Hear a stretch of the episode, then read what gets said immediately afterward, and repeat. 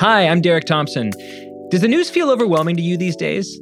There's a pandemic, then there's inflation, and also this crypto thing. It's way too much to keep track of. That's why my podcast, Plain English, breaks down the news twice a week. Short, sweet, and surprising, it's everything you need to know with key insights you won't forget. Listen to Plain English free on Spotify. Apple Card is the perfect cashback rewards credit card. Earn up to 3% daily cash back on every purchase every day. Then grow it at 4.50% annual percentage yield when you open a savings account with Apple Card. Visit apple.co slash card calculator to see how much you can earn. Apple Card subject to credit approval. Savings available to Apple Card owners, subject to eligibility. Savings accounts provided by Goldman Sachs Bank USA, member FDIC. Terms apply. This episode is supported by H&R Block. Working moms have way too many to-dos. Switch to H&R Block and have an expert do your taxes for you. Block guarantees 100% accuracy and your max refund or your money back. And with their no surprise guarantee, you'll always know the price of your tax prep before you begin. You can even meet with a tax pro in a Block office or online from home. So take a breath, moms. This tax season, it's better with Block. Make an appointment at hrblock.com. All tax situations are different. Not everyone gets a refund. Limitations apply. Description of benefits and details at hrblock.com slash guarantees.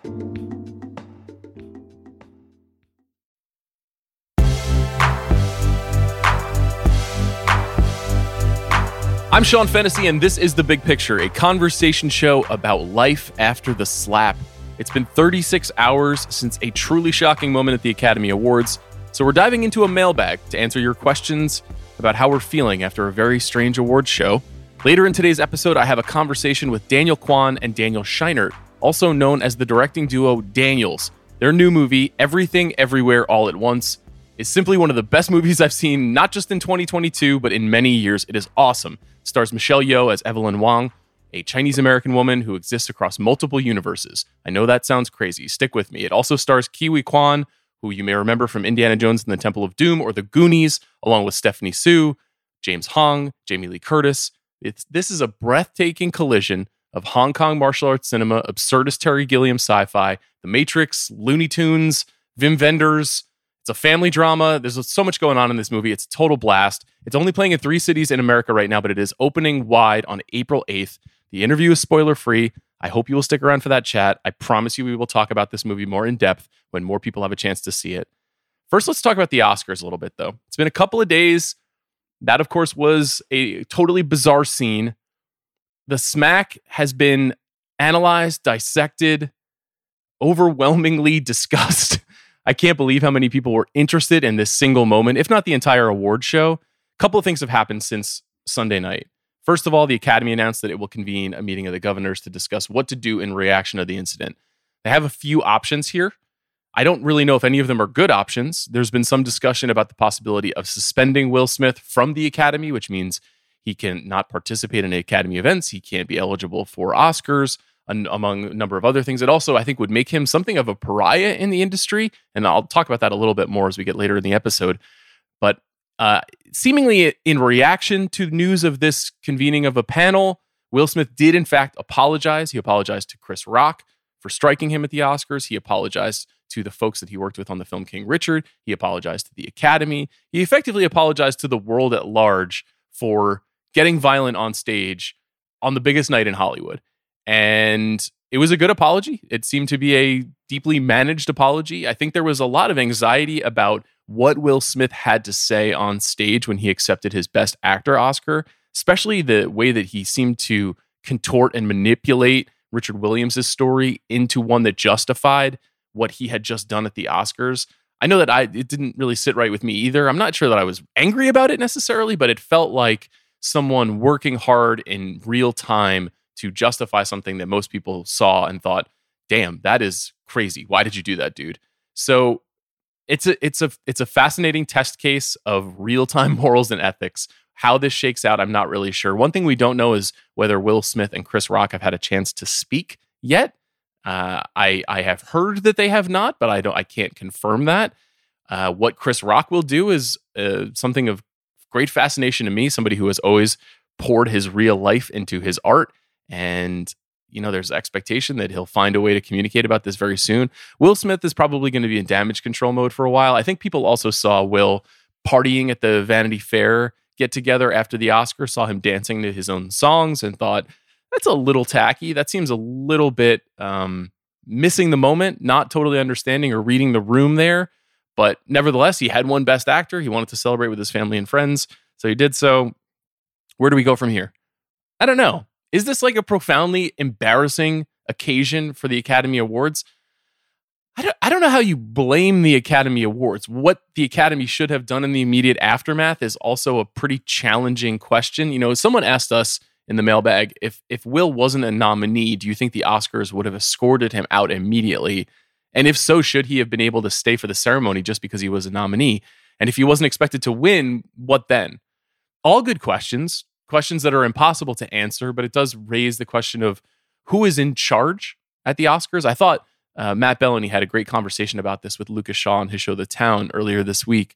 You know, the producer of the Oscars is Will Packer this year. He's a movie producer. He's best known for movies like Girl Trip. He's not a live TV producer. He's also not uh, a member of law enforcement. He's also not really in charge of the Oscars. He's in charge of the Oscars telecast, but he's not a representative from the Academy. So, whose call would it have been, for example, to storm the stage and to drag Will Smith off of it on live television and to boot him from the Dolby Theater? That would have taken a significant amount of authority and a lot of certitude that you were in the right in doing that. So, I'm not sure that that's really an option in this case. Obviously, it also would have been tremendously embarrassing and it would have ground the telecast to a complete halt if they had done that. So I don't think that that was the right move necessarily. I don't necessarily know why the producers could not compel Will Smith to go backstage to help him mold his reaction to the night's events. You know, we saw a lot of photos of Will conferring with his publicist and conferring with Denzel Washington and Tyler Perry. That did lead to that fascinating moment in which Will quoted something that Denzel said to him while they were sitting together and talking after the slap. But you'd imagine that you'd want to get a chance to talk to Will to help guide him to a way to communicate about what had just happened and not make people feel even more queasy in the aftermath of everything. I don't really know. You know, on Sunday night, if you listened to this show, you heard me completely bewildered by what had just happened and straining to have an opinion about anything because this is such an unprecedented event. I still think there is something kind of funny about it, even though I think that there is something deeply sad about it as well. It obviously was a manifestation of somebody who was having a really raw moment at the end of a long cycle of personal exposure, not just in the award cycle, but in writing and releasing a memoir and in having his marriage dissected publicly for years and just being in the pressure cooker of an environment. That said, Will Smith's been the butt of tens of thousands of jokes, as has his family. He's living a very public life out loud. So what he did is just still confounding to me. Anyway, let's let's pivot out of that because there's just not that much to say at the moment. I'm sure more will happen in the near future, but we shall see. The show itself had 15.3 million viewers. On this show, I predicted 16 million. Not bad. I did go over, but pretty close estimation. I had a feeling there was going to be a bump because of the inclusion of movies like Dune that a lot of people are invested in, and also because we had hosts this year. We had certainly a lot of pomp and circumstance. We had talk of songs from Encanto being performed. There's a huge audience for that film. I wasn't stunned. 15.3 million was characterized in the press yesterday as a 50% bump from the dismal ratings from 2021. That's not the right way to position this. 15.3 million viewers is still really, really bad for a show like this. That is still in the neighborhood of 60% off or 70% off where it was many years ago.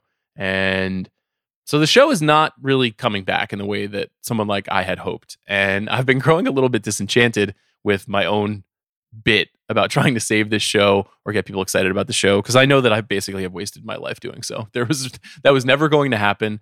The movie industry has completely changed. Streaming has upended things. Broadcast television does not matter as much as it does. The Academy does not matter as much as it does. Movies don't matter as much as it used to.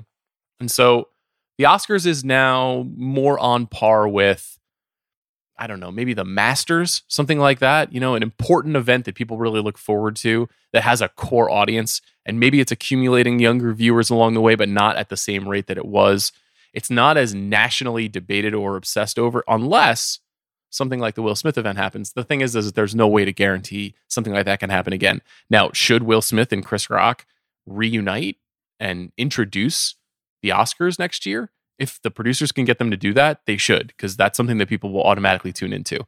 Is that a little bit gross to capitalize on it? Maybe, maybe not. I'm not I'm not really sure. I think if it can be done in good fun and everybody is on board with it and nobody is being forced into it, that's a way to maybe take advantage of this once in a lifetime generation whatever moment.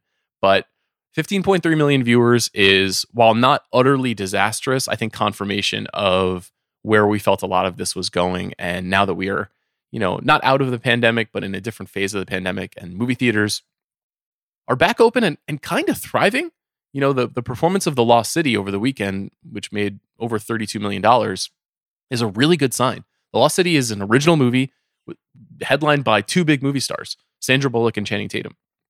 It is not not necessarily really an original movie because it's basically just romancing the stone, but that's neither here nor there. It's it's an original story, and a lot of women showed up to see it, and a lot of people showed up to see the Batman. A lot of people showed up to see Dog. A lot of people are showing up to see movies in movie theaters, which I think really bodes well. It bodes well for the industry. It theoretically bodes well for the Oscars, though I would say we're now in a confusing state of understanding who's seen any movie at any given time. Probably bodes well for this show.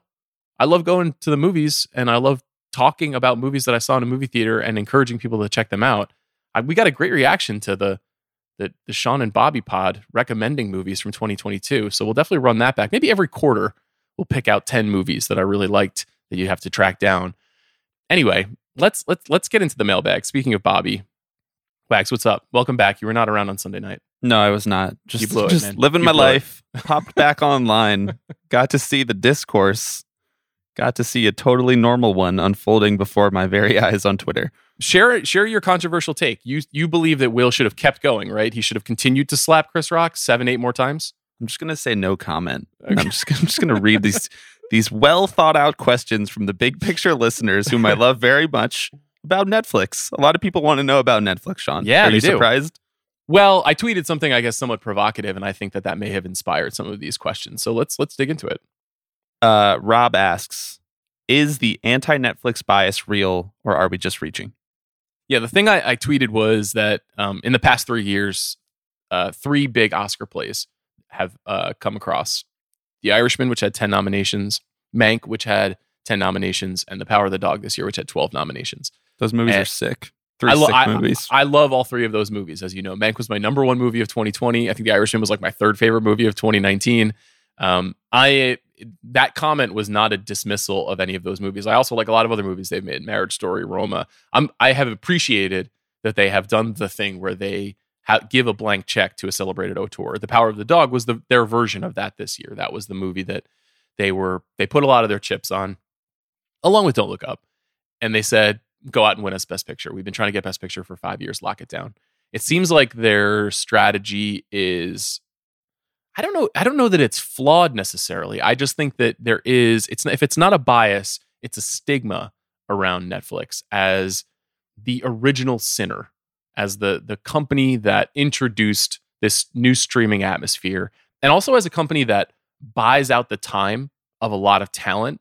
And so if you work at another studio or a production company, or if you're an actor that has had, you know, has not had the opportunity to do something because somebody else was working at net working on something for Netflix at the time. I've heard many, many stories throughout the industry of people, you know, being on hold for six months because they have a Netflix series coming and then that date getting pushed back and then that disallowing from a movie getting made. So that the kind of bigness of Netflix and the fact that they were really first to market in so many ways.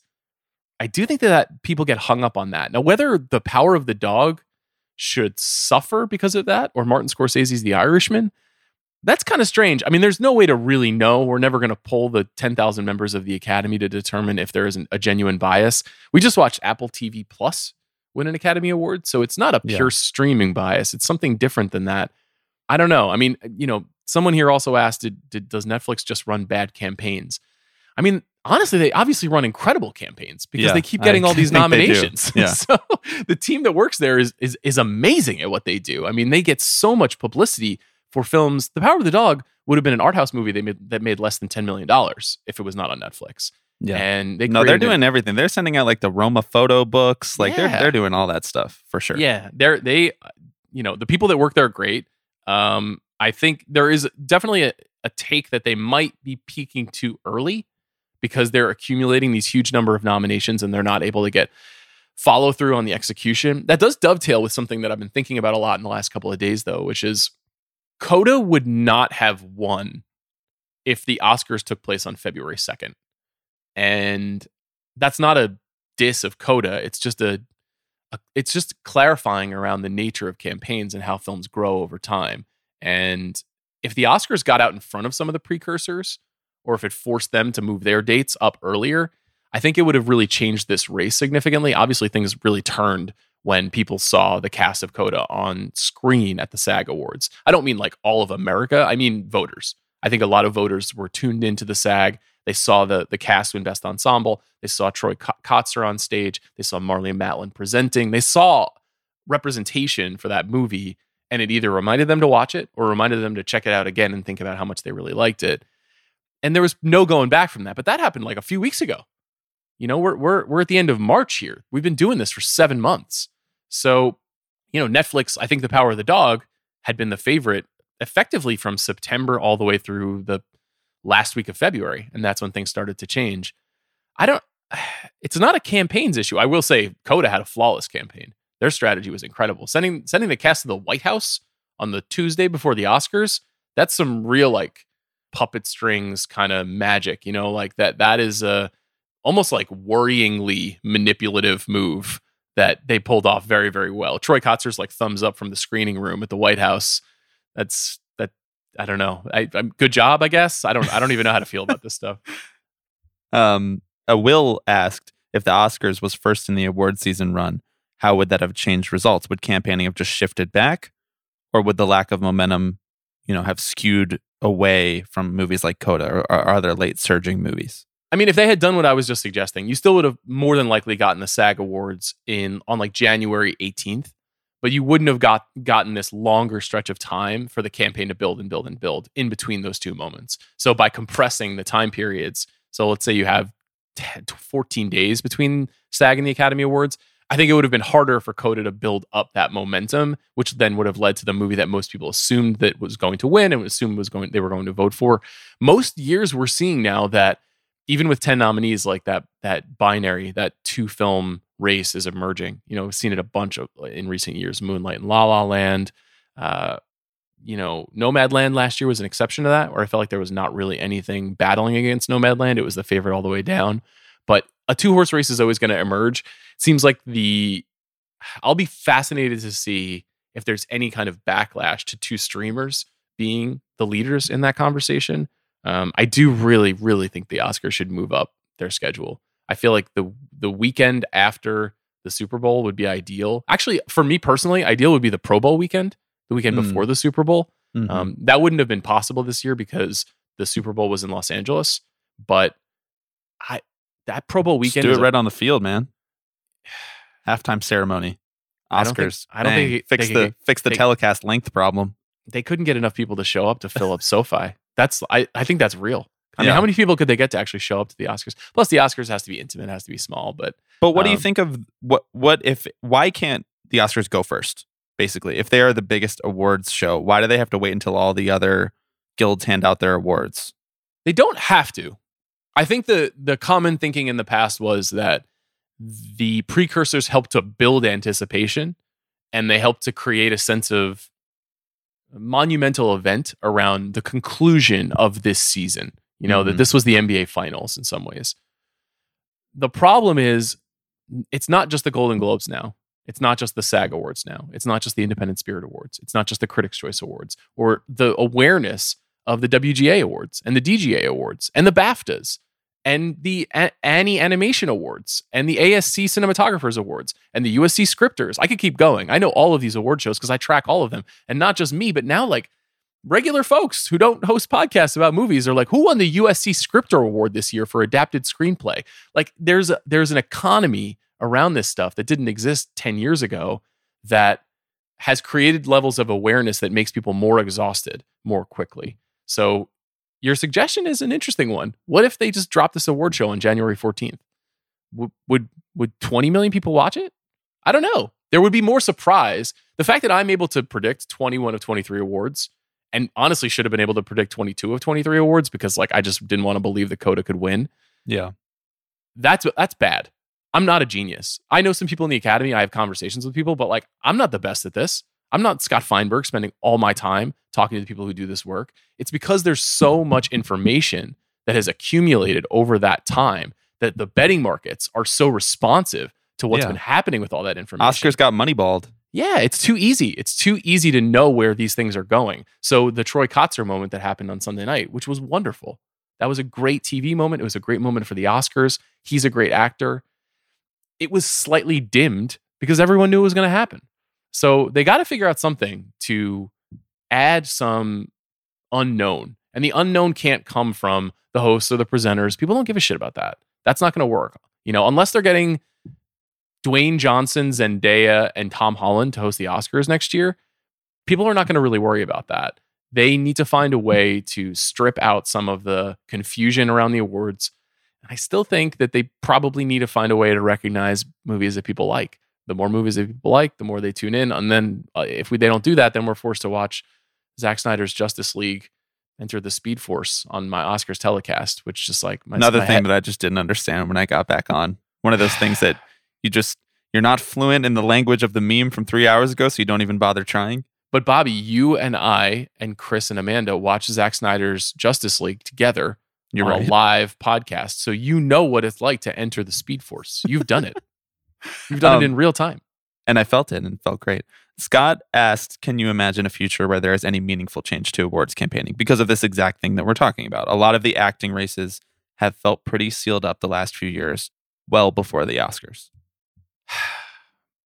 I don't know how they can change it. I'm I'm for changing it, but Campaign finance reform for the Oscars. yeah, was it McCain Feingold? Was that the bill? um, I I don't I don't know what they can do. It's a it's a huge industry now. It's an industry unto itself, the campaign business. I think that there are it's it's honestly more exciting when there are smaller companies that are winning. You know, there for for someone like me at least. I think for the public at large, no one cares about that. But Neon and Tom Quinn and what they did for Parasite was amazing. I think the way that they found an audience for that movie, the way that they were able to tell the story of that movie, the way that they were able to basically platform Bong Joon Ho as a generational filmmaker. I don't know if that can happen again. There are not a lot of director Bongs out there, but that was authentically cool and felt like a great manifestation of this same anxiety that we were just talking about. So it can produce good results, but the acting races are are disappointing. You know, the Oscars in the past has been a place where you might find a surprising best supporting actress win or or best actor win. It feels like that has really been drained out of the ceremony and unless they move it up and unless they remove a lot of the precursors, I'm not really sure how they can change it cuz like you can't tell people stop having parties for your movie. you can't say no more, you know, beautiful photo books that most people don't care about, but if you are looking to build a mantle might look nice on it. You know, I, is there what would you do? How how would you change it? It's a good question because they've expand obviously expanded the academy dramatically, and that led to for a couple years people not really knowing exactly what that expansion population was going to vote for, and so there was a lot of conversation around, oh, the the academy demographics have changed so much. Does that mean that different types of movies are going to win? And now it feels like whatever momentum they created by doing that has been completely lost. So is the answer to complete to continue to expand the academy more and more and more? Or is the answer for just people to stop paying as close attention so that they don't know that everything is going to be wrapped up? Are we part of the problem? That's a real you make a really good point though, which is something that we've discussed a little bit here and there, which is you know the intention of expanding Best Picture to ten nominees was to include The Dark Knights of the World, and obviously, I don't know if it's fair to say that that has backfired because I think a movie like Drive My Car getting nominated is awesome. I I do think that the way that the the the body redefined itself led to an outcome that they didn't they ultimately don't want. And I don't think they feel great about the fact that art house and streamer movies are what is dominating this category instead of The Last Duel. You know, it's like if The Last Duel is nominated, for example, you get Ben and Matt at the ceremony, you get Ridley Scott tribute, you get Jodie Comer, who was also the star of Free Guy, a huge box office hit, and you get to tell a story about her as one of the most exciting young stars. Have you seen that film? Uh, Free Guy. Yep. Yep. Yep. Free Guy fucking lost at the Oscars. You see that visual effects? Of Dune. Boom. Um, and so without movies like that, which I think is what the uh, the Academy was banking on, the movies that were in like seventh place to, in 2012, getting Yeah. into the mix there would have helped. But for the most part, they were not able to get that. And also, the you know, obviously, this, f- movies don't feel as special if they're premiering on Netflix and things like that. But um, I don't think they can change campaigning, so I think we're stuck. We got a listen. Uh, we got a listener question from Casey. Ten plus years later, do you think the expansion expansion of the Best Picture category to include more nominees has been a success, or do you think it has devalued a bit Best Picture nomination? I think it has been a success, and I don't think it has devalued the nominations, but I think it's only in terms of like artistic merit and exposure. I don't think it's in terms of ratings. So if we're equating success with ratings, I don't think it has meaningfully helped. Um, I do think that it is it's done great work for great filmmakers. And if the Academy is in part meant to preserve and champion the work of movie artists, you know, uh, Ryusuke Hamaguchi was nominated for four Oscars on Sunday. That's Yeah. that never would have happened 10 years ago. So something like that happening is is really extraordinary. And it has not come at the expense of the Steven Spielbergs of the world, or it has not come at the expense of the Jane Campions of the world, or the Paul Thomas Andersons. So that that part of it has worked. It has made the Oscars more interesting in terms of what kind of films are represented. It's just made it smaller, honestly, which I never would have guessed. If you would have told me in, in 2009 when they made that decision, what's what's this going to mean for the show? I would have been like, you're probably going to see some more comic book movies and more animated movies get nominated. There hasn't been an animated movie nominated since Toy Story 3, I think. So Yeah. that's that's pretty wild. You know, animated movies represent like 15% of the whole movie industry right now. And most people see them, most adults see them because most people have kids. So I don't know. It just it just didn't go in the direction that that everyone thought it was going to go. Whether it's a failure, it's not a failure. It's just a different kind of success. I think two things can be true at once with the expanding to 10. Like, there are movies that now get exposure that they would have never gotten by getting a Best Picture nomination. But I also think at the same time, you know, six through 10 usually have no chance because of what we're talking about. They have, they You're have right. no chance from the time that they're like the licorice pizza nomination, which maybe wouldn't have happened if it was only a field of five.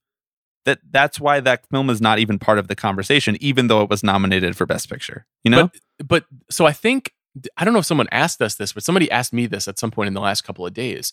There's a strong case to be made that Coda was not in the top five vote getters for for the nominees, and it did manage to pull itself up. Now, I think that that's very rare. I don't think mo- many movies are capable of, of making a change like that. The Licorice Pizzas and the Drive My Cars of the World, which are deeply idiosyncratic, were not streaming when they were nominated. Um, you know, in one case, the film is in a foreign language. You could make the case that Paul Thomas Anderson's films are also in a foreign language of a sort. Um, I, I, those movies, you're right, are never going to be able to leap from like number eight to number one. But the codas of the world, feel Even good Parasite movies, too. Parasite. I, I, and I wonder what, what the, I, these these are, this is the kind of data that a, that a couple of saber dorks like you and I would Yeah. love to see. Is what was the voting? It's been moneyballed without the public war calculations. Yes, that's right. That's right. And who is the Ma- the Mike Trout of this industry? I need to know. and so, like, if they had told us like what order the movies were in this year, just like I've always been wanting them to kind of eliminate the movies in real time on the telecast to show us what the votes were like, I think that there would be one. There probably would be too much kind of statistical analysis going into this show, even more so than exists. But it would create fascinating questions in real time about how people's opinions change and how opinions shift from the guilds. You know, like I mentioned this about the director's branch, that there was something interesting about Sian Heder and Denis Villeneuve not being recognized for Best Director. Denis in particular, because Dune won six below Every the single line thing about the film was acknowledged. Other like, than that, yeah. Who do you think hired all made these all those choices? Yeah, who do you think like uh, uh, managed this production? Like it's it's actually kind of it's like borderline offensive that he wasn't nominated. Honestly, but anyway, um, if you ask me who should have come out of that five, it's Kenneth Branagh. No disrespect to Kenneth Branagh, but Belfast is not the achievement that Dune is, in my opinion. Anyhow, um, but because of that, I think what you saw was the director's branch votes on the directors who get into that category, And then when the whole world votes on best director, they think about the movies that they really like. And they really liked Dune and they really liked Coda. And that's why those two movies won nine awards. And the people who made most of the key decisions on those movies were not nominated. And so the way that the the award show itself is organized, it shows like a shift in in real time from nomination to wins. I don't know how you solve this necessarily though. I don't know if there's a way to fix it. I don't know either. Let's tie the bow on Netflix. Andrew asked the final ne- Netflix question Does their losing track record lead them to stop investing in quote unquote Oscar movies? I don't think so. I don't think so. And I don't think it's just because they really want to win Best Picture, quote unquote, or Ted Sarandos really wants to win Best Picture. It's not really about that. Um, I'm sure that motivates some people that work there, and there's some. It, it started there for sure, but I think there's there's still an amazing halo effect to saying we gave Martin Scorsese 130 million dollars to make The Irishman. We gave Jane Campion 40 million dollars to make a western in New Zealand. We're giving Noah Baumbach, TK. I don't know what the budget of that movie is. Let's say for the sake of conversation, it's forty million dollars to adapt White Noise. Very few studios are doing that right now. Maybe Apple will start doing it more. They're obviously doing it. The Killers of the Flower Moon. They're making the F1 movie with Brad Pitt, which you and I are very fired up for. Let's go. Um, so we may see more streamers do that. Maybe with Amazon Prime's acquisition of MGM, we'll see more big tent movies like that from that studio as consolidation begins around Hollywood again. But there's still Netflix is still in a league of its own in terms of empowering great movie artists to kind of make the movie that they've always wanted to make. And that's a story that they can tell in the business. The minute that they just become the is it cake place or the floor is lava place, they're going to seem like uh, the, the newfangled like Discovery Channel or you know like Animal Planet or whatever. You know, what I mean, like it's not. It's just not going to seem like a very special Hollywood industry business. And Sarandos, who still you know largely oversees the content on that in that company, is a movie dude. He's a video store guy. He's a person who really cares about movie art. And so I don't expect them to slow it down in the short term. In the long term, if the stigma concretizes and people are like, Netflix is not allowed to win this award, and we will push it every year. Maybe, maybe saying that, will that change. though. Like, why does this keep happening? Because we interview a ton of directors on the show. You talk to a ton of directors. Many of them make movies for Netflix. They and they usually speak glowingly about the experience because of what you're describing, because Netflix gives them the budget that they want that has dried up at other traditional movie studios. And so, who is mad that Netflix has done that? Is it just you think that it's the the down the line folks that are like not voting for it because or do you think that even though Netflix rolls out their movies into theaters, they're not doing enough to support the theatrical business? Here's the truth. I don't think that there is an inherent Netflix bias. I think there is certainly there people have feelings about the company as they have feelings about all big companies, right? The tricky thing is Roma the Irishman, Mank, and The Power of the Dog in places that are not podcasts like this are not beloved. In fact, they're not even really liked by a lot of people. People thought The Irishman was too long, boring, and repetitive from stories that Scorsese had told before. People thought Mank was a Citizen Kane jerk off fest. People thought The Power of the Dog was too slow. You heard Bill Simmons call it The Power of the Nap. People thought Roma was I did was, hear that. Was and dull. then I forgot about it, and then I heard Joanna Robinson remind me about it. Power of the Nap's really funny. I don't know, you know, I just I I can't take that away from Bill. That was hilarious. Uh, I I don't think that anybody loved any of those. I, I shouldn't say anybody. I don't think enough people loved those movies the way that they love something like Coda, as sentimental and manipulative as it is. And so until they find a way to bridge the gap between great artists and quote unquote likable material, um, they're they're just not going to win that award. Uh, but you know, maybe that's a good thing. You know what won Best Picture? Fucking Green Book and, and, Driving Miss Daisy and a number of other movies. The Greatest Show on Earth won Best Picture. You know what I mean? A lot of crap movies have won Best Picture or okay movies, mediocre movies. And that doesn't diminish the greatness of The Irishman. I've seen The Irishman four times. It's fucking amazing. It's one of the deepest films I've ever seen about mortality. Did you have to take some PTO to watch that movie four times?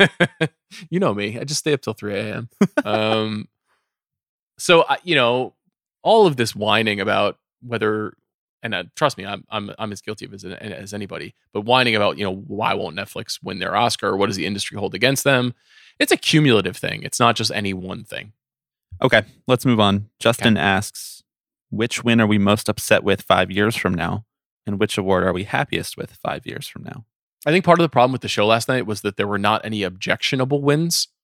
And so I think anybody, I think we'd be hard pressed to see anybody be angry about any of the results. I thought Ariana DeBose was undeniably incredible in West Side Story. Troy Kotsur, I thought, gave a very warm and and good performance in Coda. I think unless Will Smith turns into a figure of ill repute in, the industry, I don't think anybody's going to say Will Smith not only didn't earn his Oscar for King Richard, but didn't have an amazing career as an ambassador to Hollywood and an actor. The Chastain Award, everybody has kind of agreed that the uh, the Eyes of Tammy Faye is not a very good movie. Um, it's funny we devoted an episode to that movie on this show back in I think September when it first came out, and when we made the decision, I was like, this movie feels like kind of too small and too mediocre to spend a lot of time on, but we did it anyway. We did like an actor transformation conversation, Amanda and I, and it turns out to have been a little bit prescient in a way that I was not prescient about the win for Coda, um, because once again, what we talked about on that episode is how the Academy loves these kinds of performances where people transform yeah. into real life figures. And that turned out to be more true than I ever would have guessed. And I there's a lot of admiration for Chastain. Everybody who listens to the show knows that I love her. I hope that this just means she's going to go back to making really good movies and not making franchise entertainment. Um, and I hope she doesn't make any more TV. She also made a TV show last year. I just want her to make great films and use her power and influence to make great films. So I know this was one that she was really passionate about. It just wasn't very good. That's so it's probably Chastain or it's Coda, and we'll we'll we'll see five years from now. I I likened it more to the Artist on Sunday as a movie that like I think people will kind of just forget about a little bit and won't really point to as representative of anything really, other than yeah. a strong campaign and warm feelings towards it at the time. But we shall see. I mean, is anybody going to be fighting about like best the best sound winner from the 94th Academy Awards? I don't think so. What even won? Dune, right? Yeah, one. Yeah, Dune. Killer, um, killer sound. That's my. That was my take. Loud, loudest. It was loudest, loudest well, that's Oscar. that's how you you produce this show. Is you just crank just it turn up. it up as, as loud as possible. Just crank it to I don't even have to turn Chris up. He's he's already at. he starts at at eleven. What um do, uh, is there one for you that you think people will regret? No, I think it's probably. I don't think people will regret it, but I don't think that people will feel as passionately about Coda. Like the case that most people carved out, and the case that Joanna very intelligently carved out last week was which of the five through ten, you know, Best Picture nominees will put Coda second. And that just feels like a dispassionate case to return to five years from now. And so I think Agree. that that will probably be the one that maybe be maybe looks wonkiest in comparison to the other nine nominees. But I don't think that there will be any offensive ones that people will look back and say, this is among the biggest travesties, like the 94 Oscars or anything like that. Yeah, I agree Um, with you. You know, we got a lot of people asking that I did not put in the mailbag here, but we did get a lot of people asking, do you think that they should single out like a best imitation category so that we can remove the Jessica Chastains of the world from the best acting category? And I didn't put it in here because it's sort of like a whole spiral of a conversation because it, it, it would definitely be executed sloppily. But I wonder what you think about that, given that you think that Chastain might be the one that people look back on five years from now. It's an interesting question. Uh, they definitely would not use the word imitation. Um, maybe transformation. Uh, Yeah. I think that you you can't you can't do it right because the whole point of those performances is that you're taking a part of yourself and using it to to become someone else and or to channel someone else, but you're not actually being that person, right? Yeah. So It's interpolation, which is part of acting. yeah, and it, I think it, that kind of reduces down the craft of acting in a way that actors would find offensive. You know, Daniel Day Lewis, he he com- he communicated, he translated what he believed Abraham Lincoln to be like in that moment based on Tony Kushner's vision of that moment in history. He didn't imitate Abraham Lincoln. I don't even know. We barely. I, we, there are recordings of Abraham Lincoln, but we don't know how he walked. You know, we don't have video of him. So I don't think they would do something that extreme. Now, whether they should find a way to kind of recognize movies that are based on real life events in a more discreet way, I think is kind of interesting. I do think that the show needs to redefine and build up some new categories over time. And I, I don't know. I've said that many, many times. I don't know how they're going to do it, but they should probably seriously consider it at the next vote to kind of generate a new level of anticipation for the show next year. If you're going to spend the political, my opinion on this is that if you're going to spend the political capital to add new categories into something like best first feature or best breakthrough performance that you've outlined multiple, even Amanda have outlined multiple times on this show would be a much more thing to spend your political capital on because I think people can make the choice as to whether or not the transformation was worthwhile. You know, like there are bad transformations or there are direct, you know, imitations that aren't really transformative and are not compelling on screen. And many of those are not awarded. You know, being the Ricardos did not sweep the Oscars this year. it certainly did not. Thank God. I think um, all of these awards are subjective, but that one in particular would be hard to to to note. And also the public's interaction with it.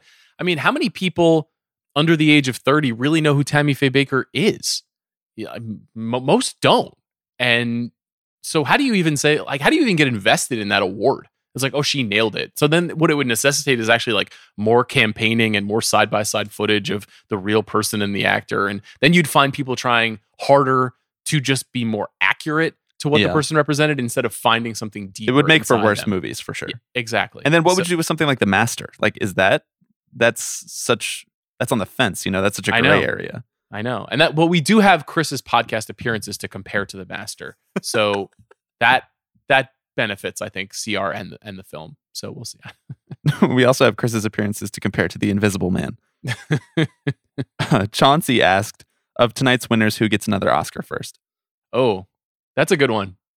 I'm I'm racking my brain here. I don't think any of I guess there's a case that like 30 years from now, Chastain could have a second acting Oscar. Not unusual for um a person of her stature, of her accomplishment, to kind of get one and when she moves into like the second half of her career and is doing more supporting work or something like that. Um Safe answer, probably Hans. I was just gonna say that. I feel like Hans Zimmer is there's a good chance in the next 10 years he gets a third, right? Yeah, he could mean- get it for Dune again. Yeah, I, I i'm not expecting another Billie Eilish Oscar anytime soon. I don't think Campion will be awarded again. It took her 30 years to get back to the show. what about the Um, Oscar for Flash entering the, the Speed Force? It's a good point. Flash going to get another one? Uh, the Flash, there's a Flash film coming out next year. Re-enter the Speed Force Oscar? yeah, maybe Ariana Ariana DeBose. Her career is kind of interesting, right? She's like a Broadway creature, you know, song and dance woman. There's not necessarily as many opportunities for those movies, but I think she really emerged as someone that people got, people got excited about. She's going to get a lot of opportunity in in the coming years, so I guess she, there's a chance for her too. What else we got?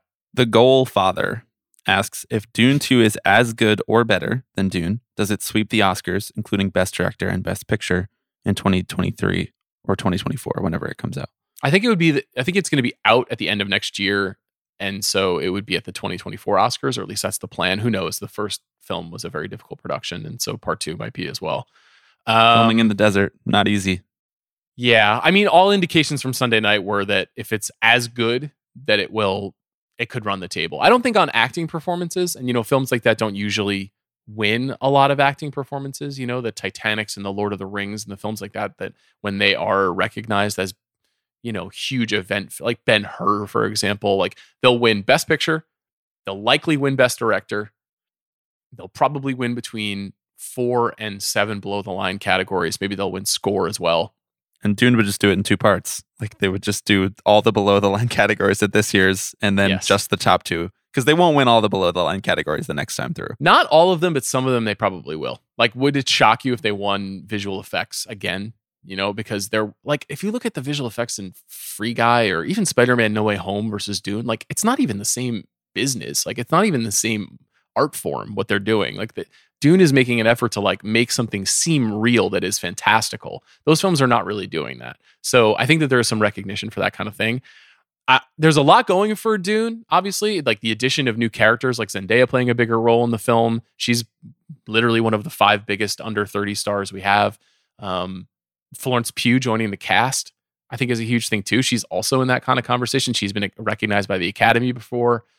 Chalamet obviously was shown out on Sunday night. You know, Is that I what you would wear to the Oscars? Um, I consider you a sort of style icon of the ringer. So l- listeners can't see this, but I'm actually wearing that right now. I have my my my boob tape on. It's got the jacket affixed t- to my pectorals. Uh, no, I think uh, really I think I think the thing is that um the second half of the Dune story, in my opinion, is less interesting than the first half. And so it's possible that this movie is just not as good. It's a lot of it, it takes place in the desert. It's a little bit more of like a slow, like a, a story about like royalty and a kind of rise to monarchy. And also like a much more, it's more spiritual in an actualized way, if that makes any sense. I'm, I don't want to give away if people don't know what happens in Dune. But if you watch the David Lynch film, for example, the second half of the movie is like incoherent. You know, like it's really where it goes off the rails. So it's going to be a very big challenge. But then again, D- Denis did an amazing job interpreting the first part. So I wouldn't underestimate it as the.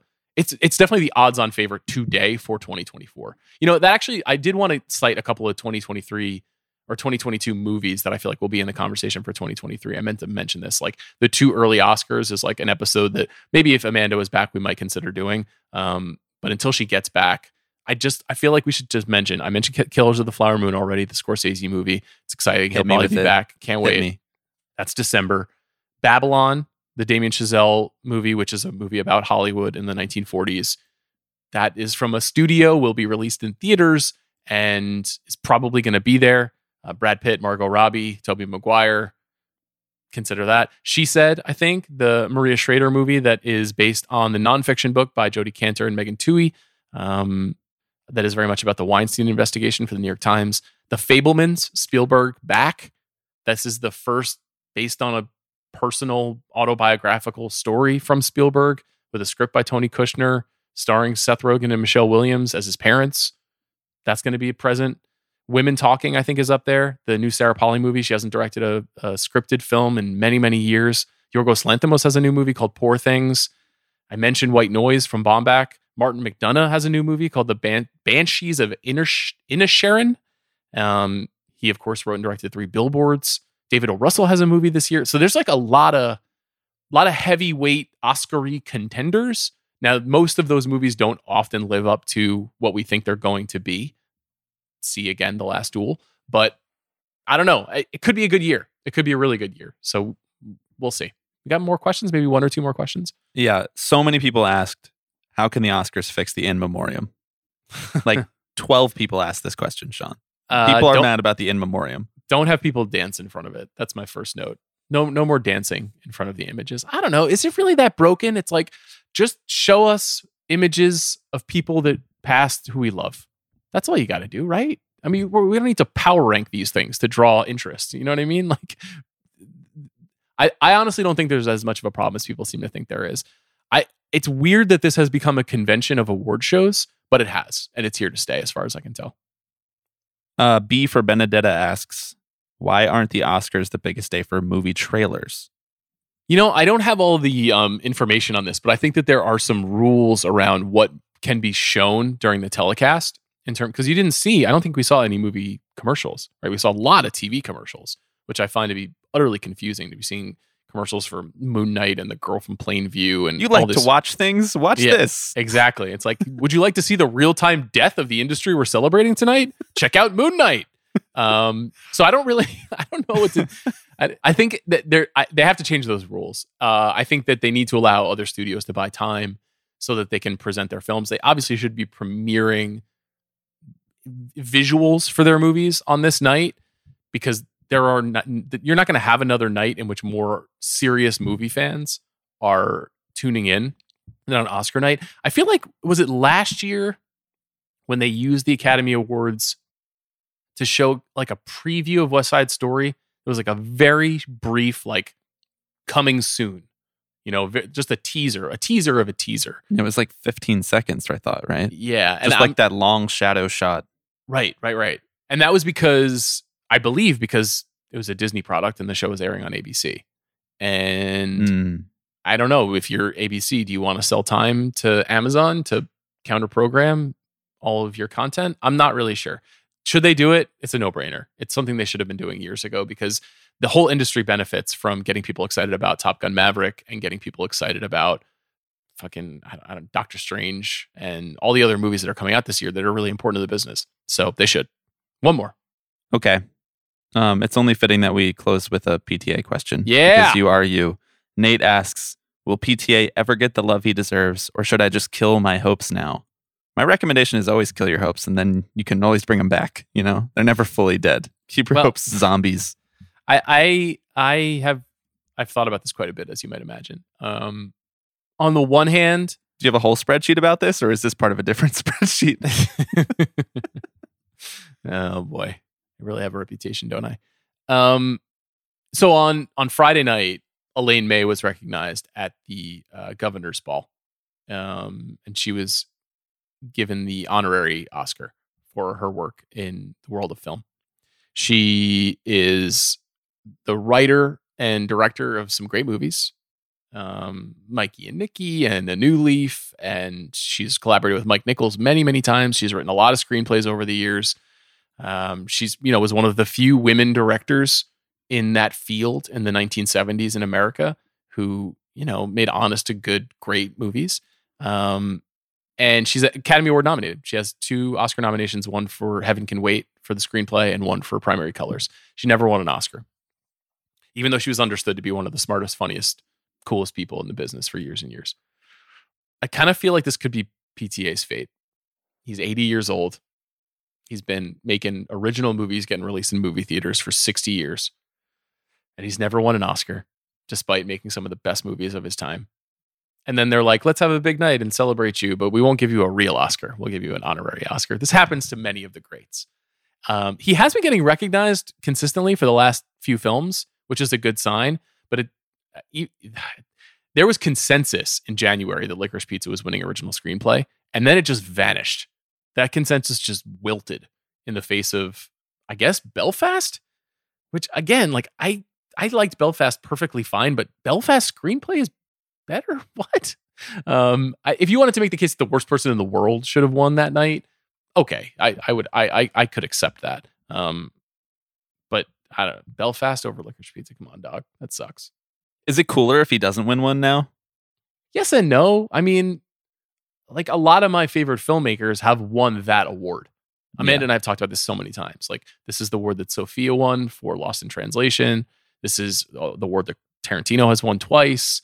You know, this is the the award that Spike Jonze wins or that Wes Anderson wins. You know, this is where these these people thrive. These really creative artists working inside this big machine. And so him continuing to get recognized and his movies continuing to get recognized as, as best picture nominees. Now, I think I think three of his movies have been nominated for best picture, maybe four. Um, he's in the he's in the club. You know, he's there. Like people they worship him. But for some reason, he can't get over the finish line. And maybe you're right. Maybe it's a badge of honor. I don't know. What do you think? I think at this point, now that he's been nominated so many times for so many of the main categories, it just feels sillier. Like, I think that there would be more of a kind of rebel spirit to it if he had not even got those nominations. But because he has, it's like now those movies are in direct contrast with the movies that actually won. And in something like Script, it's even more absurd. you know, the thing about it is, I think if he if we had inverted the order of his two most recent films, if Phantom Thread had come out this year, Oh my He- God. he would have won. He would have maybe even won Best Director because the field was different. What there- won for Script that year? I don't know. Let's take a look. Fun fact: Phantom Thread not nominated for Best Screenplay. Extremely tough. Best Original Screenplay that year included The Winner Get Out, The Big Okay. Sick, Lady Bird, The Shape of Water, and Three Billboards Outside of Ebbing, Missouri. Phantom Thread was nominated for six Oscars, but not screenplay. That's kind of weird. Yeah. Because that's a banger of a screenplay. It sure is. Incredible story. Nominated for Best Picture, nominated for Best Director, Best Actor nomination, Best Supporting Actress nomination, score. And a more Oscar-y feel to it, too, than even Yeah. Licorice Pizza, even to the screenplay. piece. Yeah, Yeah. pe- period piece. Uh, Daniel Day Lewis at the center of it. Movie stars. Licorice Pizza didn't have any recognizable names at the center of the movie. I, th- I mean, the thing is, is like that movie was a vibe movie. It was a hangout movie. It was episodic. So people felt like the accomplishment of that screenplay maybe was not as big as you know a sprawling Boogie Nights or a kind of tightly controlled Phantom Thread. So, like I said, if you had flipped those two, maybe he would have gotten a win this year, but he didn't. We'll see what he does next. My gut is he's going to go back to something big for the next one. If you if I'm predicting his next two movies, something big and grand for the next one to kind of use the the accumulated power to set something on a grand stage, and then after that, pure comedy. He's going to do like a true blue, like slapstick comedy. That's th- those are my predictions. They could be way off. Who knows? He's unpredictable. I'm pre-ordering my tickets now. I know. Well, I, you, forget it. We're, we're in for life. Let's let's let's go. Let's go to two more geniuses. Let's go to my conversation now with uh, with Daniel Kwan and Daniel Scheinert, so we can talk about everything, everywhere, all at once.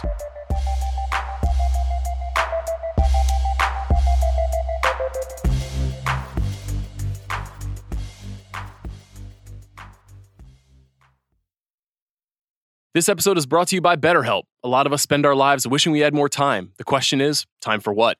If time was unlimited, how would you use it? Would I try to squeeze in an extra movie? Maybe try to read a book? The best way to squeeze that special thing into your schedule is to know what's important to you so that you can make it a priority. And therapy can help you figure that out. A therapist can guide you through the process of defining your values and understanding your priorities so you know what things you can spend your time on that will really fulfill you. Otherwise, you'll always be wishing for more time. If you're thinking of starting therapy, give BetterHelp a try. It's entirely online designed to be convenient, flexible, and suited to your schedule. Just fill out a brief questionnaire to get matched with a licensed therapist and switch therapists anytime for no additional charge. Learn how to make time for what makes you happy with BetterHelp. Visit betterhelp.com slash bigpicture today to get 10% off your first month. That's betterhelp, H-E-L-P dot com slash bigpicture. This episode is brought to you by Reese's Peanut Butter Cups. Okay, Sean, top three movie snacks of all time, go. Um, all right, let me think. Uh, popcorn? Obviously, Hmm.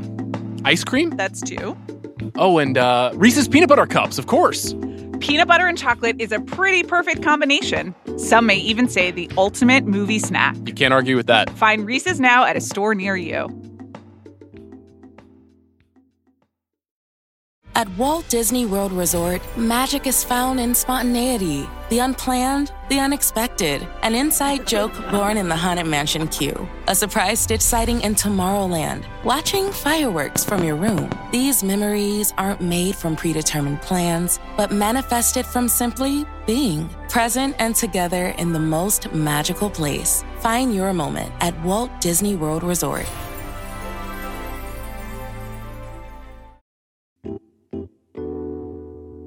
This episode is brought to you by Peppa Pig. Peppa Pig inspires people of all ages to jump through life and its muddy puddles with enthusiasm. The relatable stories, oinks, and giggles have made her preschooler's first best friend, helping them navigate everyday life with unabashed exuberance. And now you can discover new playtime adventures with your little ones. Jump into spring and hunt for muddy puddles in Peppa's Caravan playset. Hit the road for endless adventures and have heaps of fun with Peppa's whole family. Oinks and giggles are guaranteed. Peppa Pig, inspiring kid confidence since 2004. Peppa Pig is a trademark of Hasbro, created by Mark Baker and Neville Astley. Very happy to be joined by Daniel Kwan and Daniel Scheinert, also known as Daniels. I'm going to tell you right now, I was blown away by everything everywhere all at once. Congratulations. Thanks for doing the show. Oh my God! Thank you. Thank This- you. Very excited to be here. This is a yeah. Our our producers love this podcast, and so they were like, "This is the first thing they texted, like, oh my God, you guys are going to be on the big picture." So uh, we're very excited to be talking to you. I'm excited to ask you about this movie. Actually, so Scheinert, uh, we talked a few years ago around the death of Dick Long, and you explained this movie to me, and I thought you were pranking me. I thought it, I thought it was a joke, Yeah. and Uh, it wasn't uh, a joke. I love uh we have a lot of joke movie pitches and then sometimes we make them. You you made this one. yeah. We'll, we'll save that for the end of this uh, episode. Just a Yeah, couple, yeah. We'll, we'll, we'll leave you with a couple of Yeah. pitches. Ooh, are they you- actually going to make you that one? Yeah, you won't know if they're real. Um, so I'm curious. Let's go back to after Swiss Army Man. Um, did Hollywood Hollywood come calling you guys to take on your the franchise entertainments and the big movies, or did you always want to stay on the path of making these original stories that you want to tell? We were just reflecting on this this morning that like uh before Hollywood called uh uh journalists asked us if they were calling just like this. and I think it planted this seed in our brain of like what would we do uh like what and and this became like our version of, you know, a Marvel movie. yeah, Um because what would happen early on in our careers was we'd be going to all these general meetings and people would, would ask us what we're interested in making. And this is, you know, this is Hollywood with a couple capital H. And so we would pitch our, our earnest ideas, just like the most bizarre things that we were excited to make. Um, and everyone would laugh. Everyone would be like, "That's very interesting," and then uh, we never hear from them again. like, but, but actually, what do you want to make? Here's Exa- yeah, exactly. And proper IP we have. Or, and it was actually kind of frustrating. Um, and so we, you know, this this question of like, okay, if we were to actually make something within this system and whatever, um, w- within the confines of a of like a blockbuster or like a crowd pleaser, what would that look like? And it slowly evolved into this film um, because we realized if we were stuck in that box. Um, especially with at our status, you know, you don't have much power when you're when you're an indie film director, and we know that, and um, we knew we would not our our work would not thrive in that environment, and so we realized we had to come up with a, our own pipeline, our own way towards this kind of film, um, and it took a lot of time. Um, and thank God our producers were all very patient, and um, I'm very proud of the film because I think we balanced something really interesting the the spectacle of a blockbuster, but with the heart of an indie film. Um, I, in another interview, I called it like the Impossible Burger. You know, they were trying to figure out how to make vegan food taste like uh, beef, and I'm like, that's what we were. It took us so long because we were engineering uh, fake meat. let's call it the Beyond Sausage Yeah. of movies. Oh, yeah, yeah. There. That's That's my favorite fake meat. It's really good. Yeah, yeah. if Beyond have- Sausage it's insane. Like it's it's unsettling. it's magic. I've never tried it, but if it's like the movie, I'm into it. Um, you know, I, I I had never seen uh, Possibilia until last night. This 2014 short film that you guys made, and I was going to ask you about the multiverse and your interest in the concept of a multiverse. And I was wondering if it started with that with that short. Hmm. um, Which came first, Possibilia or Interesting Ball? they were right around each other, Yeah. and then um, because we, we did another short film that also kind of plays with infinity. It's almost the polar opposite called Interesting Ball, but I feel like those two things were re- refractions of the same idea or the same feeling um, that produced this movie, Everything Everywhere. And then like growing up, we loved uh, like extra trippy anime and like extra silly sci-fi, like uh, Douglas Adams um, Mhm. and Or- stuff. or Vonnegut, yeah. And so uh, I think that stew made it so that a lot of our ideas would kind of like dip into this philosophical but funny stuff, you know? And they also think because we are such maximalist artists, um, we realized that the multiverse was going to be a really fertile playground for us to play in, um, where we could truly expand ourselves our, as our as directors and as writers to uh, our furthest uh, lengths. And also, I knew that we would be able to do it like no one else was going to try to do it. Like I think that was the big thing we were playing with. It's like we knew time travel movies had been overdone and there's so many different ways to do that and i could see it coming down the pipeline that multiverse movies were going to be big but i also knew that most people um, would be too big to risk actually diving into what the multiverse is truly about and i think both of us were so excited about saying i'm going to look at the multiverse i'm going to bring an audience with us and we're going to truly stare down infinity um, and see what that does to narrative so yeah we were excited What one of the things that I love about the movie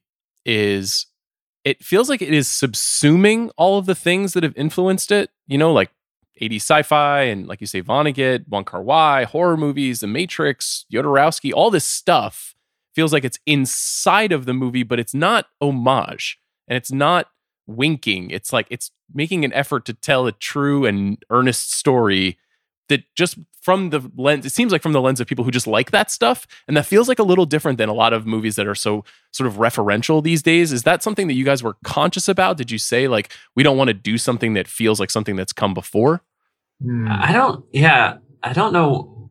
We accidentally did that. like there was a, a moment late in the process where I was like, oh, do we actually want to reference, you all know, these things. um, or no, I think there's one in particular that bumped me. but, and, but we actually we referenced the Matrix directly in, Yeah, the- in an older draft, which And- was like and I was like, but then we like looked and we're like, oh wait, we've already accidentally put in 10 other jokes. This movie is like, I don't just, we just accidentally wrote something that's woven in with all the right pop culture It's that- not even jokes. It's it is it's the DNA of it. Right. Actually, I, I think what happened is like um, when we think about when we think about movies now, we don't think about it's not in a vacuum. You you think about the the the wealth of of cinema history. You know, it, all of us are so savvy when it comes to media and stories and and and um, uh, mass media specifically that uh, to be alive and to not be thinking about those things whenever you're walking around your life doesn't feel truthful. And so to us, the most, most truthful version of this movie is this hyperlink version, hypertext version where it's not referencing it. It's fully taking its context and bringing it into it so that you can have a, a, a, more fully realized expression. Um, you know, it's, it's like what David Foster Wallace did with, uh, with, uh, text. I, I, feel like we need to have something like that within the film world that actually fully embraces the context of the audience because mm. they are they like I said, everyone who's going into this movie has already seen millions of movies and that is going to affect the way that they look at the movie. So we might as well embrace it. there was I remember there was a moment when we were writing it where I realized that if there's an infinite number of universes, uh, just an ever expanding infinity, uh, then every single movie ever made is a true story. Um, they all exist somewhere out there. Yeah. Uh, and being like, whoa.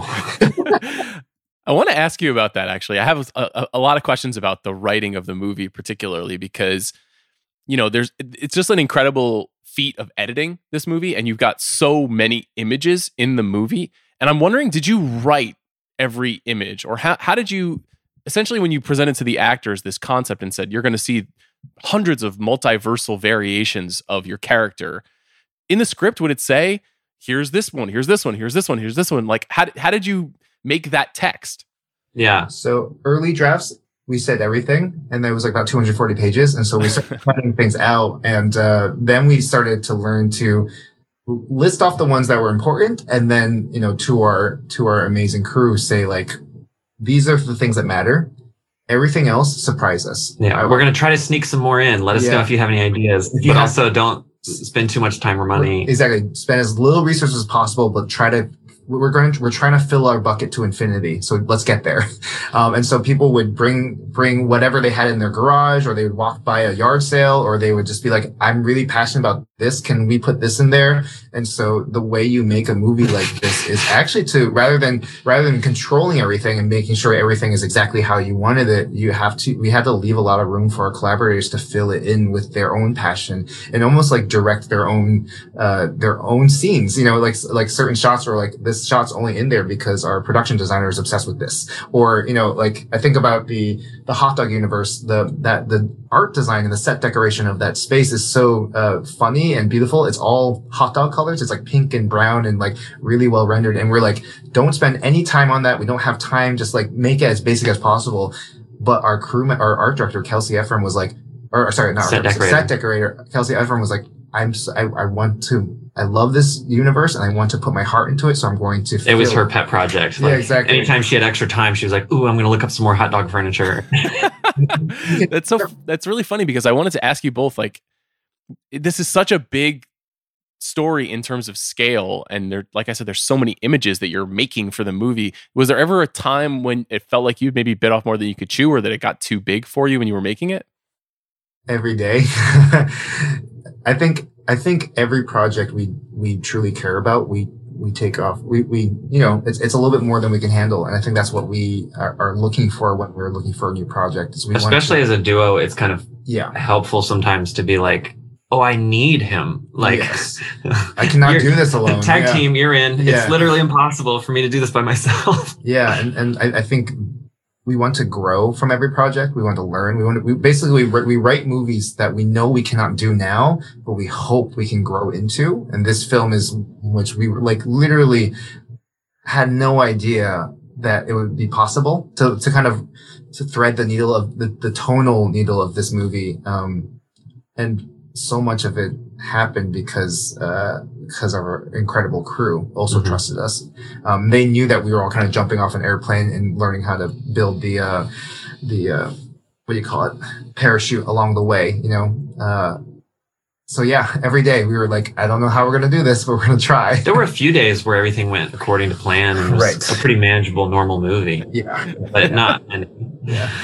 I actually wanted to ask you both how you direct together. I'm so interested in directing duos and are you is is one of you better with actors? Is one of you better with you know visualization? Is do you do you actually tag team? Like you said daniel do you say like okay you're it's your turn to now work on the heavy lifting of this day um a lot of times uh, it's um, it changes on every project and every day, but um, we kind of have a shorthand where we know certain things we should we can't decide without the other person definitely present. You know, so like an actor will ask a question and we'll be like, I don't know yet. Like, give me one moment. You know, like let's let's hash this out. And then other times, um, enthusiasm just wins the day, and it's kind of like oh, I care the most about this. I'm gonna spearhead it, and you're my wingman. Um, Yeah. so like, it's, it's really it's really lovely to have that as a director because when you have to care about everything i think you that's when that's when the process gets really stressful and that's when you start to pass that stress off onto other people and it becomes uh, really detrimental to the collaboration of everyone and so the fact that like you know Scheinert is he comes from the theater world he used to he was a an actor in college so he's very passionate about actors um, and casting and specifically how casting is done.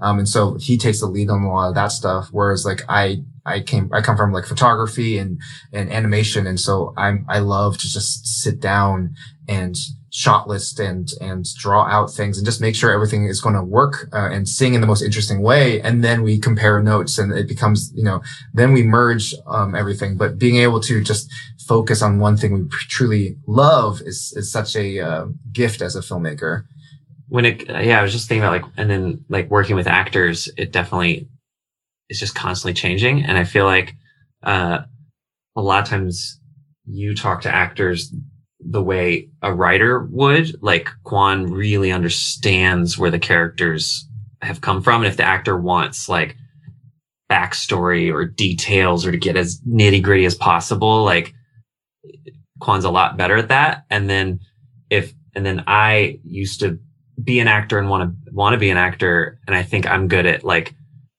giving them a sandbox to play in or, or helping like be like don't worry about that. Just focus on this. Like here's some very succinct like uh direction you know um and that kind of directing is when i jump in you know yeah, Um, yeah he's very good at creating a good environment i'll be like it. dan you're saying too much they don't need to know all that you are also an act. I mean, you're in this. You're in this movie. You've been in some movies. You know. what You- no my twin brother Oh, sorry, sorry. a cameo um, I just want to say that cameo that he's in for anyone who hasn't seen it. Um, it was probably I won't I won't spoil it, but uh, it was probably Michelle's like favorite moment of the movie. It's very, it's very funny.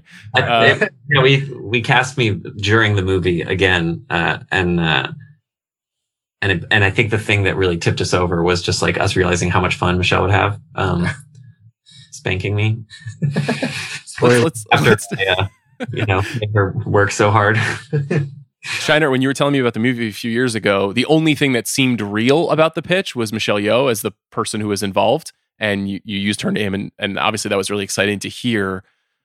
Obviously, she's a an icon in many ways, but also maybe this is a moment when everyone's going to be like, "Oh yeah, she's an icon." So why her? Why was she the right person for all of the Evelyns? Yeah, um, I mean we're just fans, uh, and um, and then we accidentally wrote a role that like uh, especially if you're if you're looking for like bankable stars uh, who can do action because we didn't want to you know use shaky camera or um, point away from the lead actor during the fight scenes um, who can speak Chinese and English uh, is a very small list. And we were like, oh my God, if she says no, or if, if it turns out she's, you know, wrong for the part, or like we're bet we don't we can't collaborate with her, like this whole movie falls apart. Um And do comedy too. I mean, she can do comedy, which is like totally. Yeah. maybe the hardest thing to do out of all those things. Which you get a taste of Michelle doing that early on in her career, especially with Jackie Chan stuff. Like there was Yeah. physical humor there, but like she has not done much of that lately. There hasn't been much of an opportunity for her to do that. So, um, even like, even though we knew she had it in her, we were, we were actually really blown away by how funny she was. Like there's so many moments in this movie where like she's legitimately funny. And I think uh, people are going to be really surprised. And I think other filmmakers are going to start looking at her differently and think and seeing her as like someone who can play anything honestly she can play everything she's proven it this is this is her acting role her actor's real you know she doesn't like to sing. Yeah, that's uh, the one thing she but she's won't do. great at lip syncing. Yeah. Can you tell me about uh, Ke Huy Quan as well, who, who you know I think people have not seen in front of a camera for a long time and is like basically still perfect at be doing his thing. Like it's kind of remarkable. Who knew? Oh my god, pretty wild. Like, how, where did the idea to cast him in this come from? And was he did he get it right away? Like, was there any anxiety about going back and doing something like this? Yeah, it's so funny. Uh, we we struggled with casting almost every role because every role required like three or four different um, characters, which meant like ten different boxes. Every character had a every actor had to check off, and so a lot of like Chinese actors we love uh, that we we kind of like started brainstorming like what if it's this person what if it's that person? Um, but like a lot of especially action stars are like alpha men like they're real macho and the part wasn't that. Um, and so we were like it was hard to the person for this? Yeah we we did some auditions here and there and it was hard to shake that from you know you know bona fide stars. And so this uh one day I was scrolling through the internet and I saw a picture of Short Round, you know, just like a little gif of Short Round. And I was like, what is, what is Short Round up to? What is Data up to? You know, I grew up on the Goonies and I, I did the math and I was like, he might be the right age. And so we started doing some research, found out that he, you know, was part of the stunt team for X-Men, Bryan Singer's X-Men. He was, um, he was a black belt in, in Taekwondo. Uh, he went to uh, China to, uh, and did some soap opera stuff over there. So like, we're like, this guy might be perfect. Um, but I don't know if he's still acting. And so, or where in the world he lives. Yeah, exactly. Uh, and then it, uh, turned out like there was like, it was miraculous good timing. He just gotten excited about getting back into acting uh, a few weeks before came and auditioned. And uh, when he walked in i thought maybe he was doing like a bit like like coming to the audition in character as waymond you know because he was so happy and hyper and sweet. Uh, yeah he, he walked into a room and immediately just starts complimenting you. Yeah like, like oh my god guys hi nice to meet you. And like uh and we were like this is wild. Uh didn't he do some taekwondo in the audition? Like he was like, yeah, yeah, I know some. And he did a punch and a kick. Yeah, he did like and a we nice sharp kick. Yeah, yeah. Um, so we we loved him right away. Um, and then uh, unfortunately, we didn't uh, tell we didn't tell him he had the part for like a month or two, and uh, because we were just shuffling around, like a we lot shuffling, of yeah, shuffling trying to get the movie put together, and and, and we didn't want to reach out unless we knew the movie was happening. So so he yeah. thought he he thought he didn't have the part. Um, yeah. and uh, and when we told him, uh, he was uh, extremely excited. um, I mean, yeah, he, him and his wife cried when they got the part, and mm-hmm. I, I, it's yeah, it's hard to uh, oversell how how important this role was for to, to him and how much it meant to him, um, because it does really embody his spirit in a way that um, surprised us. Mm-hmm. And also, it just proves to the world how much of a treasure he was, even back then. Um, and to have him back in this movie, I think people are going to be psyched. It's it's fan- it's a fantastic role. It's kind of hard to picture the movie without him now. You know, I'm like, I, is there another person who could have done the thing that he does? You know, on, on both the sort of like the sensitive aspect of that role and also the physical aspect of that role too. Is just like, but it's uh, very similar to Michelle, obviously, but we just haven't seen him in forever. So it's it's pretty wild that you guys pulled that off. it's one of my favorite things about casting a live action movie is that uh, then then it's less pressure on me. Like like if they take over the character and the script starts to change and suddenly like I'm there like the movie starts to rewrite itself around the these cast members um to the point now where I'm like uh yeah I can't imagine anyone in it other than him like how did I, I don't even remember what it was like writing it. You know, like yeah. it's just Ke.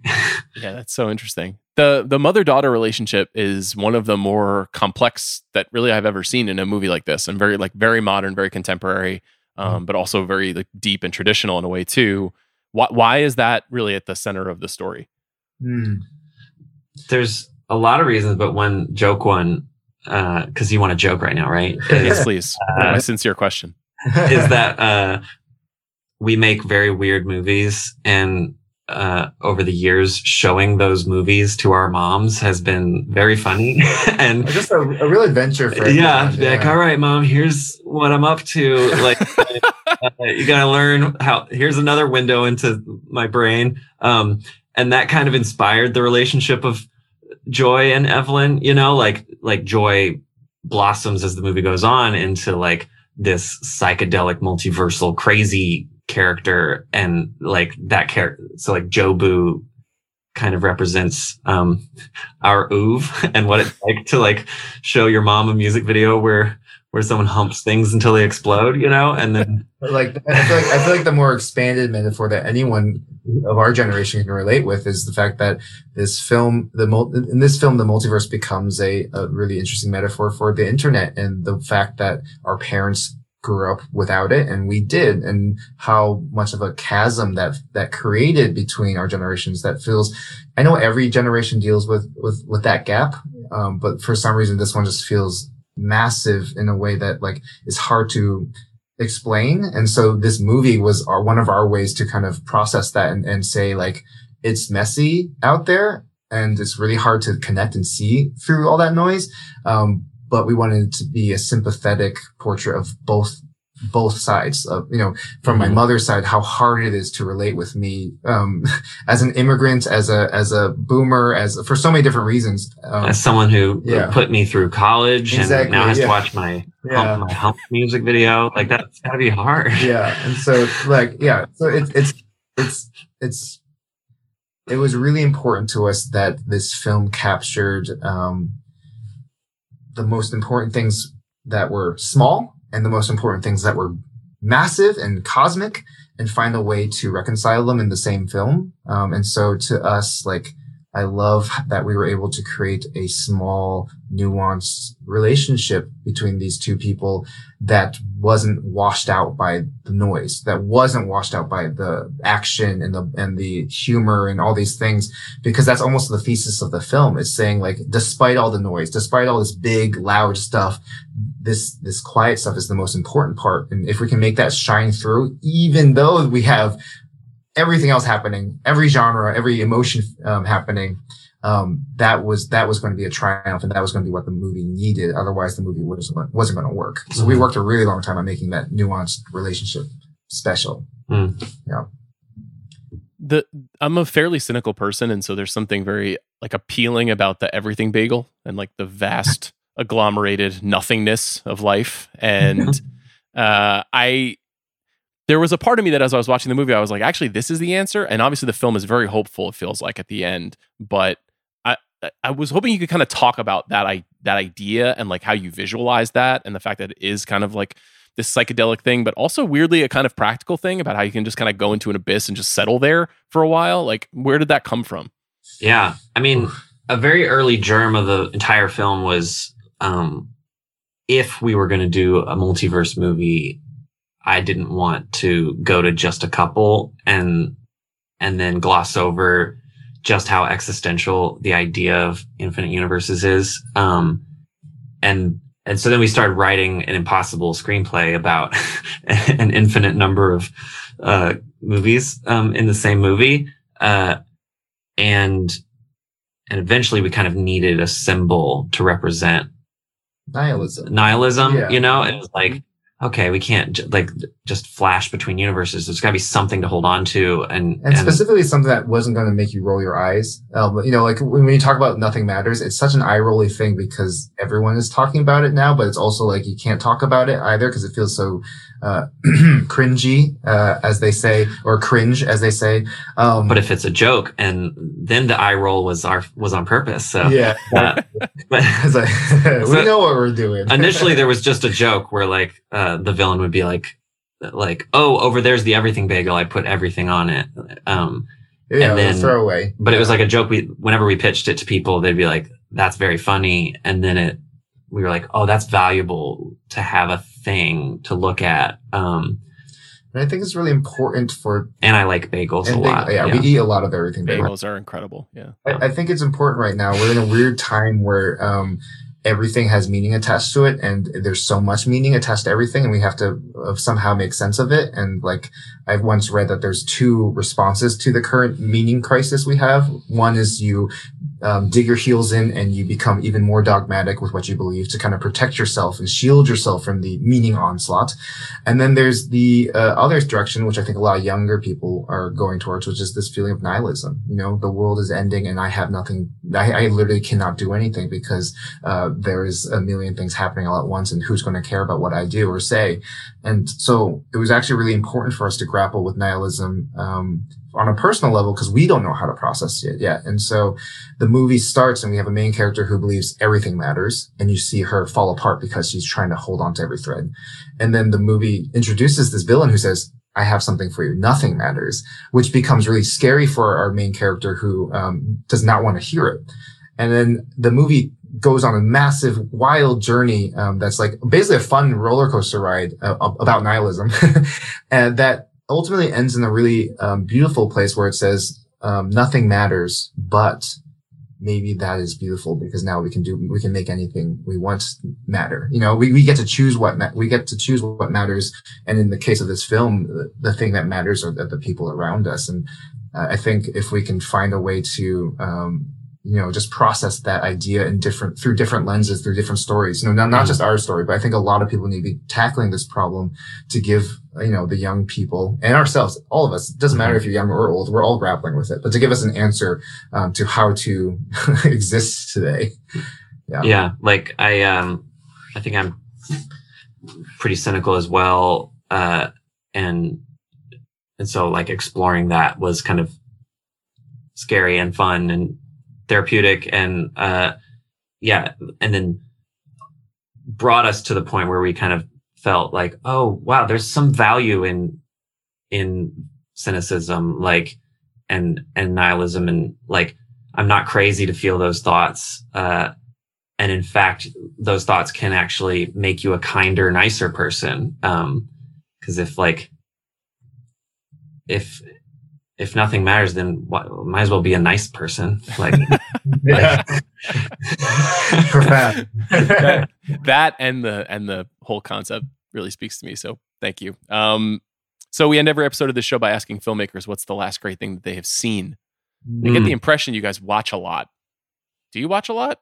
No, like I, I it kind of depends. I just had a kid. I he watches his son uh, watch YouTube videos about train light. Oh wow! How old is how old is your kid?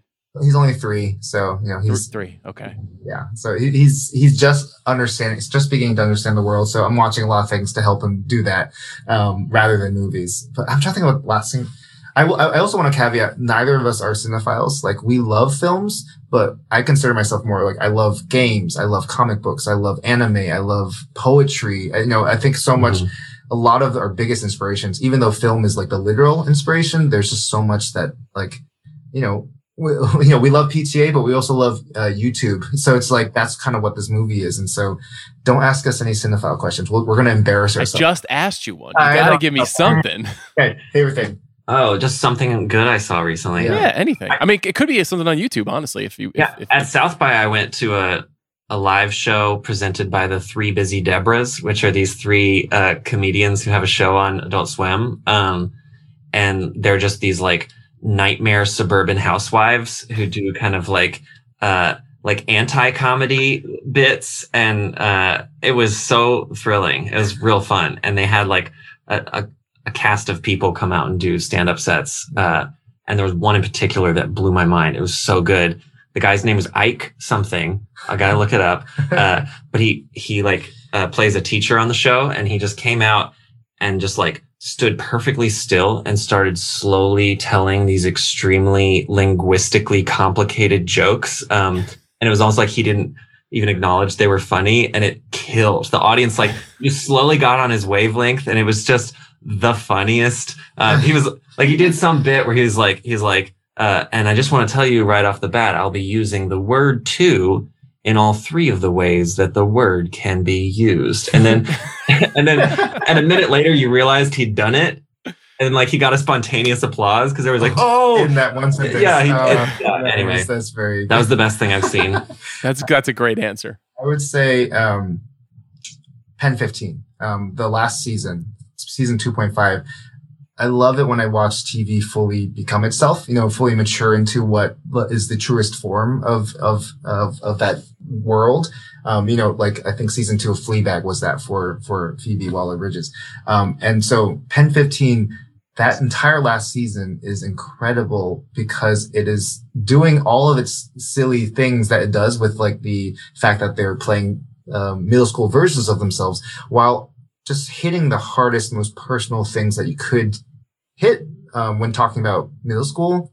And there's one episode in particular um, where Maya, you know, one of the actresses and creators, um, actually directed an episode completely about her mom. And I remember watching the move, the the TV show, actually not realizing that her mom actually plays her mom in the show. Right. Wow. So I watched the whole thing and I was so moved the entire time because of how, how beautiful um, of a love letter it was to her parent, or to her, you know, as, as, as someone who is now a parent themselves. I, I was like, this is incredibly moving. And then I found out that she was directing her home, her own mom the entire time. And I was like, this like transcends TV or, or narrative. This is like It's a, like performance art yeah, therapy. Like, yeah, it's like therapy. It's like it's like one of the new forms of of uh, filmmaking that I'm really interested in is like this where where you use these big productions to process um yeah your life and trauma and and, and relationships um, hoping that other people will be able to relate with it as well um it's such a beautiful thing so anyways PEN15's latest season amazing That's great. His name That- is Ike Ufomadu. Okay. Uh, Yeah. We'll seek him out and and three busy Debras as well. nailed. Guys, listen, it's very rare that I see a movie and I'm like, this movie will be with me for a long time and I really love it. And I really, really love everything everywhere all at once. So seriously, congratulations and, and thanks for chatting. Thank, Thank you. you.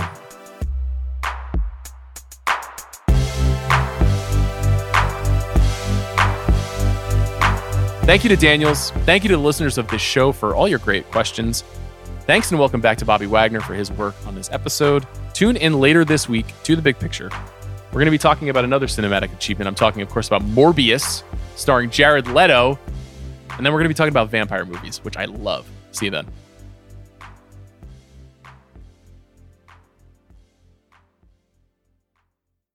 This episode is brought to you by Lululemon. Guys, if you're ready for a new pair of pants, try one of Lululemon's ABC pants. They're made to make you look and feel good. And there's lots of different styles to choose from. My favorite, because I walk around LA every day, I like the joggers. I'm not jogging, I'm just walking fast. But if you're working out, I would try them out. And if you want something a little sleek, maybe business like, maybe try the ABC Slim Fit trouser. But I am a joggers guy. I just, once COVID happened, I was just like, I'm, I want to wear jogging pants and joggers and all kinds of soft pants as much as I possibly can, especially when I'm working out. Ultra comfortable and versatile. ABC pants are really in a league of their own. Buy a pair right now at lululemon.com. This episode is brought to you by State Farm. You might say all kinds of stuff when things go wrong, but these are the words you really need to remember. Like a good neighbor, State Farm is there. They've got options to fit your unique insurance needs, meaning you can talk to your agent to choose the coverage you need, have coverage options to protect the things you value most. File a claim right on the State Farm mobile app and even reach a real person when you need to talk to someone. Like a good neighbor, State Farm is there.